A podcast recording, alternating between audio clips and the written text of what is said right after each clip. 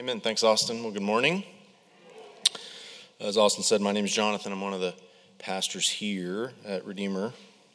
Uh, good to see you. Thank you for tuning in online. Uh, and those of you who are here, thank you for being here. We're continuing in this series on Isaiah. We've actually got uh, just a couple of more weeks, and then we're going to be in uh, Advent. Uh, hard to believe. We're almost through another year. Um, but as we come toward the end, uh, we're going to be in Isaiah 63 and then Isaiah 64. So I'm going to read these to you. You can find them uh, on the insert that was in your worship folder. Uh, they'll be on the screen behind me. Uh, you can follow along in your uh, personal Bible or uh, Pew Bible. We've got lots of different choices. So from Isaiah 63, beginning in verse 15 and 16, and then I'll just immediately jump to Isaiah 64. So hear God's word. Look down from heaven and see from your holy and beautiful habitation. Where are your zeal and your might? The stirring of your inner parts and your compassion are held back from me. For you are our Father. Though Abraham does not know us and Israel does not acknowledge us, you, O Lord, are our Father. Our Redeemer from of old is your name. Oh, that you would rend the heavens and come down, that the mountains might quake at your presence, as when fire kindles brushwood and the fire causes water to boil, to make your name known to your adversaries, and that the nations might tremble at your presence. Lost my place, sorry. When you did awesome things that we did not look for, you came down. The mountains quaked at your presence. From of old, no one has heard or perceived by the ear, no eye has seen a God besides you who acts for those who wait for him. You meet him who joyfully works righteousness, those who remember you in your ways. Behold, you were angry, and we sinned. In our sins we have been a long time. And shall we be saved? For we have all become like one who is unclean, and all our righteous deeds are like a polluted garment. We all fade like a leaf, and our iniquities, like the wind, take us away. There is no one who calls upon your name, who rouses himself to take hold of you, for you have hidden your face from us and have made us melt in the hand of our iniquities. But now, O Lord, you are our Father. We are the clay, and you are our potter. We are all the work of your hand. Be not so terribly angry, O Lord, and remember not iniquity forever. Behold, please look. We are all your people. Uh, this is God's word. Uh, on the back of uh, the insert, or uh, well, whichever way you're holding it, uh, is the outline. So you can see where we're going uh, as we're coming to the end of this particular focus in Isaiah. We're going to be in Isaiah in Advent. It'll just be a little bit different of a focus.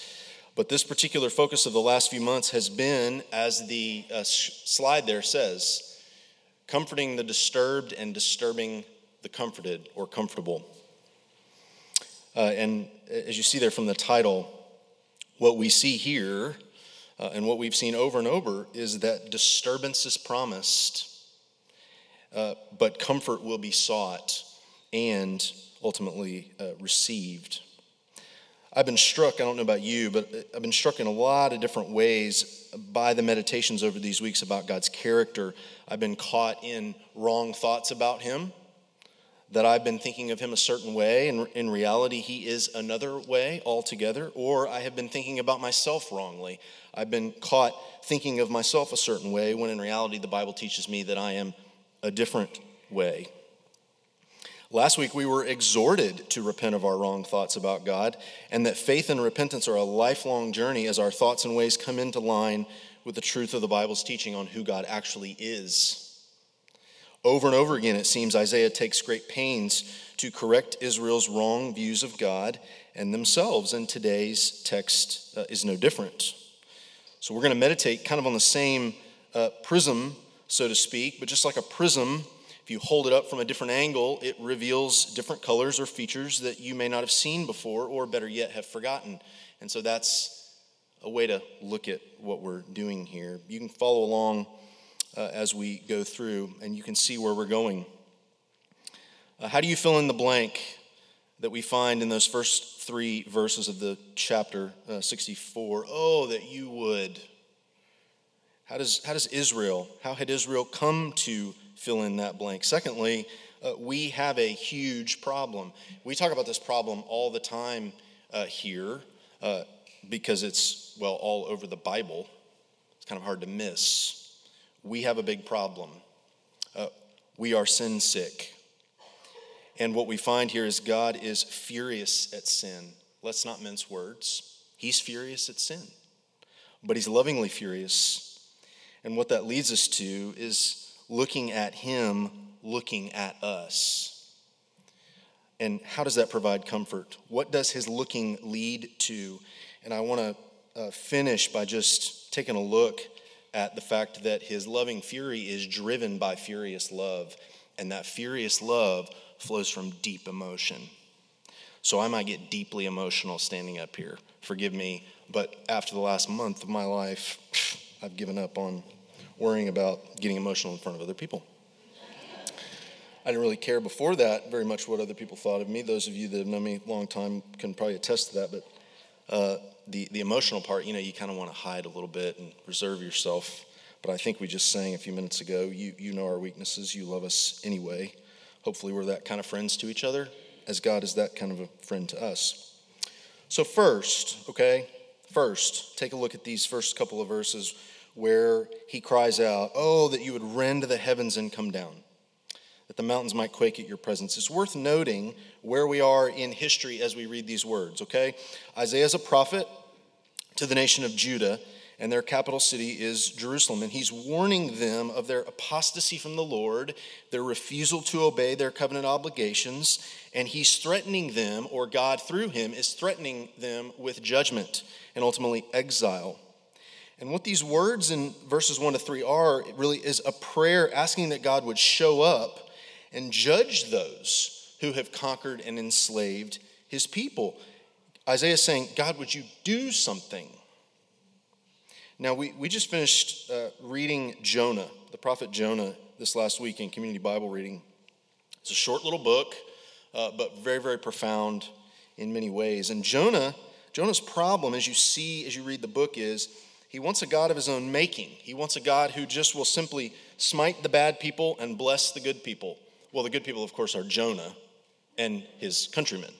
The bad people are the Ninevites, right? And when the real God, not the counterfeit that Jonah has made up in his mind, now remember, Jonah is an Israelite. He had been raised hearing the stories that you and I read about in these first, I don't know, several hundred pages of the Bible. He knew them backwards and forwards, and yet he still did not want Nineveh to repent. He didn't want people who weren't like him to become like him. He wanted God to judge them. And so he's continually thrown into fury and despair as God continues to show up, the real God, that is. And he finds the real God to be a mystery. He can't reconcile the mercy of God with the justice of God. So when he goes to Nineveh, when he actually goes, you know, the first time God said, Go to Nineveh, he said, Peace out. I'm going the other direction after God kind of dealt with him, uh, and if you don't know the story, uh, it's a very fishy story. um, yeah, sorry, that wasn't a very good one. Um, anyway, it's a fishy story. After God deals with him, he goes back to Nineveh. He, he, uh, he preaches to Nineveh what God tells him to preach, which was 40 days and Nineveh will be destroyed. And what is he hoping happens? That they are destroyed. But you get at the toward the end of the story, you get this ironic statement where Jonah says, This is what I knew would happen because they turned from their ways.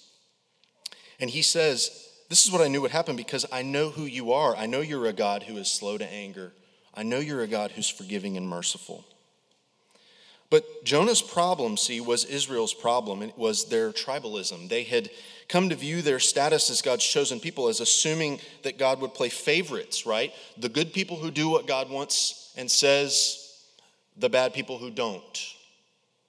We're God's MVPs, they thought, right? We're, we are the good guys. And consequently, they became very self righteous about all the other nations.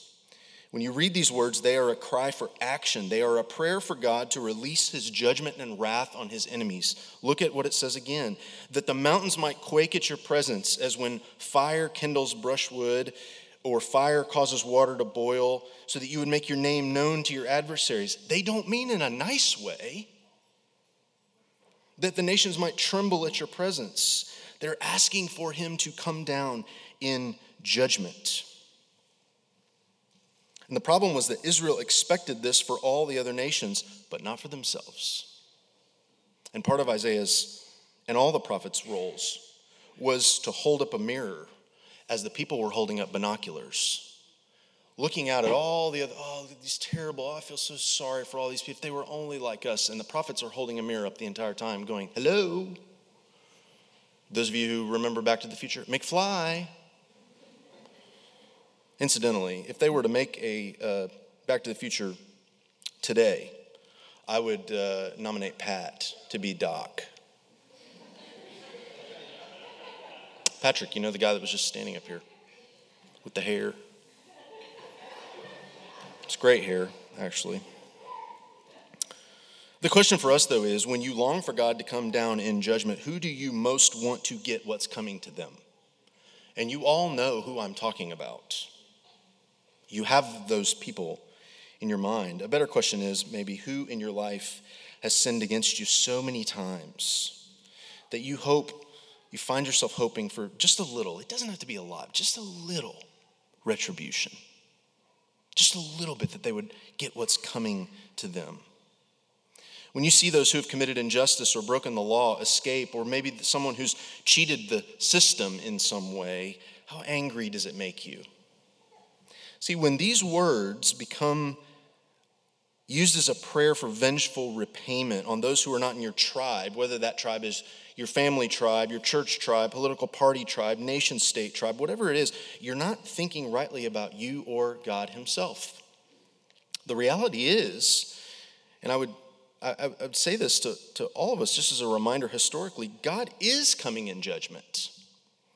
And whether Isaiah fully realized it or not as he's crying out, and whether the people really fully realized it or not as they were crying out, he is ultimately coming in judgment because Israel in the north and Judah in the south would both be exiled, enslaved by foreign powers. And let me say, if you're here and or you're tuning in online, you're not a Christian or you're investigating Christianity, wondering, what is it? What is this Christianity? Or you're new to the Bible it's very clear. The Bible says God is coming in judgment. He will rend the heavens and come down once and for all in the future, and everything described in these verses will be the case. It will be, though, ultimate and final, a disturbance. And so, if you're comfortable on that day, the Bible says it will be the ultimate disturbance for you. The exile for those who are outside of Jesus' cleansing blood will be permanent and eternal. Both Judah and Israel were exiled, but they were eventually brought back. But this exile that ultimately will take place, the final judgment, the Bible calls it, will be eternal. Jesus himself says he doesn't know when that will be, but for now, to see ourselves rightly and God Himself rightly, to continue kind of on this journey, we have to read on. So Isaiah corrects Israel's view of themselves, as well as drawing attention to what is driving God's wrath against sin and violence. And that leads us to this second piece here melting in sin's hands. Isaiah puts his finger on the core of the problem. See, he says, Oh God, that you would rend the heavens and come down when you did awesome deeds we didn't look for, you came down and, and the mountains quaked at your presence because no one's ever seen or heard of a God besides you. You're incredible. You act for those who wait for you. You meet the one who's joyfully working righteousness. And then he goes kind of in a different direction. He says, Behold, you were angry, and we sinned. And in our sins we have been a long time, and shall we be saved? Can you imagine living in the unknown of realizing you've been in your sins a really long time and not knowing whether you'd be saved or not? of course, on this side of the work of Jesus? We know the answer to that question, but we have to sit in this uh, for a, a few minutes before we can move to the resolution. And you know, that's part of our goal each week is that you would feel this tension. And Jesus, as the hero of the story, would come riding into uh, your heart week in and week out, that you would leave more in need of him than when you came in. And so, hopefully, through the service and even through the sermon, you feel that story. So, the tension is he, he makes four comparisons. Okay, the first is he says, We live like one who is unclean. We're sin sick. We're riddled with the disease of sin. Uh, Ray Ortlund makes this analogy. He says it's, it's like we ought to begin every interaction with another person like this Hi, my name is Jonathan. I'm a leper. Don't get too closer. You'll be a leper like me too. As if to say, we've all got this disease, and sometimes we try to cover it up. We put more clothing on so you can't see the leprous spots. But the problem is, our uncleanness is highly contagious, far more contagious than the Delta variant. One mean comment, one unkind put down, and the other person lashes back. We've all experienced this, we've all done this, right? Our sin spreads like gangrene. We are like one who is unclean. But not only are we like one who's unclean, he says, uh, verse 6, these are all six um, all verse 6. So if you're following along, just park your eyes right there. He says, Our best behavior is like a polluted garment. Our righteousness is polluted with self interest. Remember last week, Drew talked about a lifestyle of repentance and faith for the Christian, but it's not just our sins we repent of, right? We repent of our righteousness as well. Isaiah compares them to a menstrual cloth. That's graphic and gross. But that's the point. He's not saying there's no redeeming value in doing something good or kind. He's saying when those things become the basis for you trying to win God's approval or favor, they're as filthy as that a polluted garment. So, not all, are we like one who is unclean and our righteousness like a polluted garment? He says we all exist, we all, we all live fading like a leaf. Meaning we're, we're brittle, we're easily depleted. That's part of the reason why it stinks to get old. Because you don't have the energy that you used to have. After uh, Hurricane Irma came through a couple of years ago, uh, my dad, who is uh, pushing 80 now, um, called me uh, the, the day after. Are, are, you okay? Is everything okay? Yeah, yeah, yeah. Um, but I need some help. Uh, some tree blew, uh, trees blew down, and, and, and uh, you know, uh, stuff's everywhere in the yard, and well, I just don't have the energy. And I got there, and my brother in law was there, and, and we started to clean up. And, you know, truth be told, it wasn't that much stuff. But he's, you know, pushing 80. And as he sat there, in the, uh, in the uh, driveway with his fan, garage fan, hooked up to his generator, he is weeping because he realized that he's fading like a leaf. See, we're all utterly helpless. We've been lulled to sleep, this passage says. Our senses have been dulled by the deceitfulness of sin. We read that not too long ago in Hebrews. And what, what the writer's trying to say and what Isaiah is trying to say here is there's like sin is like a lidocaine that numbs your heart. We're so out of it that we can't be roused out of it. Have you ever been put under general anesthesia or had a nerve blocker? So I had my shoulder operated on back in, in January, and they said to me, uh, Are you in agreement to be, uh, experience a nerve blocker that we can put in before we put you under? I said, I've never experienced a nerve blocker. What does it do? Well, it blocks the nerves. Okay. But I don't want you to wake up and be weirded out, the anesthesiologist said, because we're going to block your nerve like from here over to here, and it's going to last probably until the middle of the night, and then you'll start experiencing a really bad pain. So I'm just going to put you under real briefly, and we're going to put the nerve blocker in. You know, when you wake up out of general anesthesia and you just feel so lost. I mean, you're just, right? You coming, coming out of a tunnel and the nurses are, okay, it's time to wake up. It feels like they're yelling, but they're not, you know? I mean, that's, that's what it's like to be put under. And, and, and as I was reading this, that's, that's the sense. There's no one who calls upon your name who rouses himself to take hold of you. We're so deadened by sin. And it, regarding this leaf analogy, life can just trample us under its foot, right? Much like a leaf that's fallen from a tree, once pretty as it's changed colors, we all drive to see them change colors, but we don't go up there when they're all brown and fallen on the ground and run over, do we? No. Lastly, our sins are like the wind. Isaiah says. Our sins control, uh, control us, they, they take control of us, they move us away. Well, away where? Well, any direction. Any direction that our stubborn, self concerned desires will take us. Earlier in the book, Isaiah says, We have turned everyone to, do you remember? His own way. And like the prodigal in uh, Jesus' famous parable in Luke chapter 15, we go away Away where? Well, away from home, away from authority, away from stability. The point is, our sin makes us restless.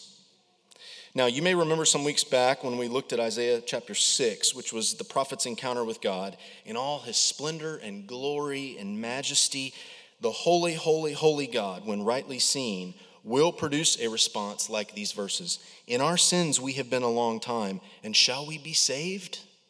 You can feel how deadened you are because of your sin sickness. And there's actually a little tiny part of you that wonders, maybe doubts, shall we be saved? Or, like Isaiah's response is, Woe is me. I'm undone. But here's the good news. When we respond that way, God says, I'll meet you with forgiveness and mercy and tenderness and compassion. How's that possible? Well, look at verse 4. He says, From of old, no, no one has heard or perceived by the ear, no eye has seen a God besides you who acts for those who wait for him. No one has ever seen or heard of or created a God like the God of the Bible. So, why do we continue to try? You're never going to invent one better than him. We come to him, melting away in the hand of our sins, and we wait. But we don't wait idly or passively. That's not what you see over and over in the Bible. Read the Psalms. The psalmists over and over again are calling on him to act as they wait. But they're committed to waiting because they know he works. As we wait, we call on him and that is seeing him rightly. And that leads me to uh, the last thing. We know God is in the habit of listening and responding to his people when they cry out for him to act. You know, as I was uh, studying, kind of reflecting on this this week, uh, I couldn't help but be reminded of Exodus 2 and 3. the people of Israel were groaning under their slavery in Egypt, and their cry came up to God. Let me just tell you Exodus 2, 23, 24, and 25, right at the end of the chapter, and then Exodus 3, the words or the description of God, and then in chapter 3, his words, are some of the most profound for me in all the Bible. And if you're not familiar with what I'm talking about, go find those passages and read them because they might be profound for you too. You get this insight. And that's just what I want to spend the last few minutes here this insight into the character, the personality of God, what gets revealed about him. Exodus says they are groaning and their cry came up to God. He heard their groaning and he remembered. Not as though he forgot them, but to remind them that he wouldn't forsake them. Exodus 2:25 says God saw and God knew. In Exodus, he himself says in the very next chapter, I have surely seen the affliction of my people, I know their sufferings, and I have come down to rescue them. That was Israel's story.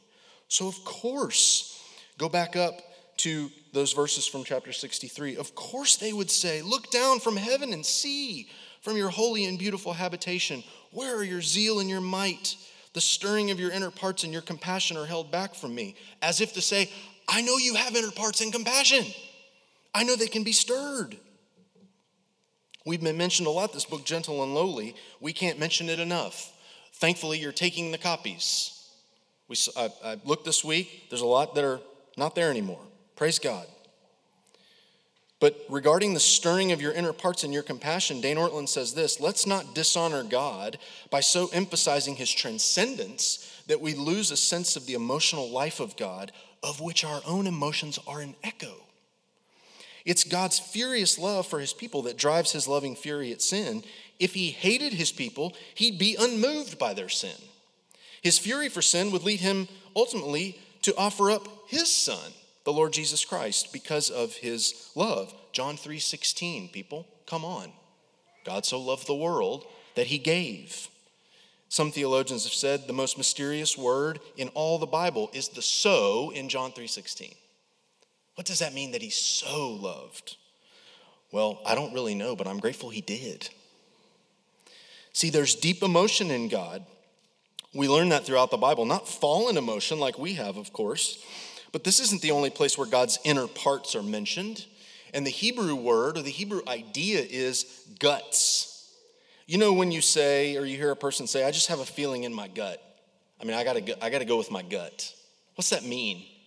That means there's something deep down inside of you, you know, in this general vicinity, I guess, and you say, I got a feeling in there and I'm, I'm, I'm, gonna, I'm gonna go with that. And the disposition of God's heart, the disposition of God's guts, when God goes with his gut, it's toward you. He's open armed, whereas we're so often stiff armed. And the Bible's message over and over again is that when he goes with his gut, salvation always follows. And the prophet is saying, Father, would you so stir up your affections, your deep emotional core, that you would look and come down and rescue? You are our only hope, not Obi Wan Kenobi. Okay? The Redeemer from of old is our only hope. We've heard story after story over the years of your rescue. Father, Father, please don't sit idly by while your children are suffering. Do fathers sit idly by while their children are suffering? Well, they're they're not supposed to. They shouldn't. Again, Dane Ortlund says this the yearning heart of God delivers and redelivers sinners who find themselves drowning in the sewage of their life, in need of a rescue that they cannot even begin on their own, let alone complete. But here's the thing his saving of us is not cool and calculating. I love what Pat said earlier. It's not like he looks at you and goes, eh, okay, his saving of you is a matter of yearning. Not yearning for the Facebook you, not yearning for the you that you project to everyone around you, not the you that you wish you were, yearning for the real you with all your clothes off and your leprous spots covering your body. He's yearning for that. And if you know the furious love of God, our Father, our Creator, in the person of Jesus Christ Himself, who yearned for you so much that He left His holy and beautiful habitation in heaven. If you know that love, you'll long for him to rend the heavens and come down again and again and again, not in judgment, but in rescue, not in fury, but in mercy. Not only in your life, but in the lives of others around you where you live, work, and play. You'll want this love coming down all the time. You'll long more and more that he take the parts of your life that are formless and mushy and like this compassionate potter that he is, you'll ask him to form and shape and solidify goodness and truth and beauty into you. We will become people who yearn for his heart to be more and more known in our city. Listen, and this is all I have to say God's looking leads him to act against sin. God's looking led him to focus his terrible anger on Jesus, not you and I. God's looking led him to remember the sin of the world as Jesus became sin on the cross, so that now, because of Jesus, he remembers your sin no more. He removes your sin as far as the east is from the west. He casts it into the bottom of the ocean and he posts a no fishing sign on the shore. So, why do you and I continue to go back to the shore and throw a rod in and try to get some out? He put the no fishing sign there. And in Jesus Christ, the God of the universe is siding with you against your sin, not against you because of your sin. And that's the good news of Christianity. And that's the reason why it is true. No eye has seen a God like this one. Let's pray to him. Father, you indeed are amazing. Uh, you are beyond anything that we can comprehend or conceive of, and yet we're so grateful for your words to us, all the words in the Bible, because they, day in and day out, they convict us of our wrong thoughts about who we've come to believe you are, or that we think we're really not that sin sick. They, they highlight once again your majesty, your glory, your transcendence, but also they magnify uh, your deep inner parts and compassion that gets stirred up, that yearns and longs for wayward children. And so please come and, and, and, and remind us uh, that we are all that. Not, not all that, but that we are all those things. Uh, but in you, uh, we have a, a great Redeemer. So come and, and, and work that. Continue to work that into our hearts. Mold us and shape us like the great potter you are. We are all the work of your hand. Uh, and so we, we, we give ourselves uh, into those wonderful hands. Would you change us and mold us? Ultimately, we pray into the image of the Lord Jesus. It's in his name we pray. Amen. Uh, amen. The, the good news of uh, Christianity is that as you go from here, He goes with you. You don't have to just come here to meet with Him and then He says, Hey, as you leave, good luck. Have a good week. He goes with you. Uh, and so the promise of these words is uh, something to kind of take into the, the depths of your soul, cement down in there, uh, and say, uh, Make me into the same kind of person that we discover you are so that we would, as we see one another fading like leaves, brittle, uh, unclean, polluted, that it would not stop us from running after each other. Uh, and, and as we do that, uh, I think we will mirror what He wants the world to see. So uh, take these words to heart, uh, take them with you, uh, and may they cover you and empower you as you go about your week. May the Lord bless you and keep you. May the Lord make his face to shine upon you and be gracious to you. May the Lord turn his face toward you and give you his peace both now and forevermore. Amen. Go in his peace.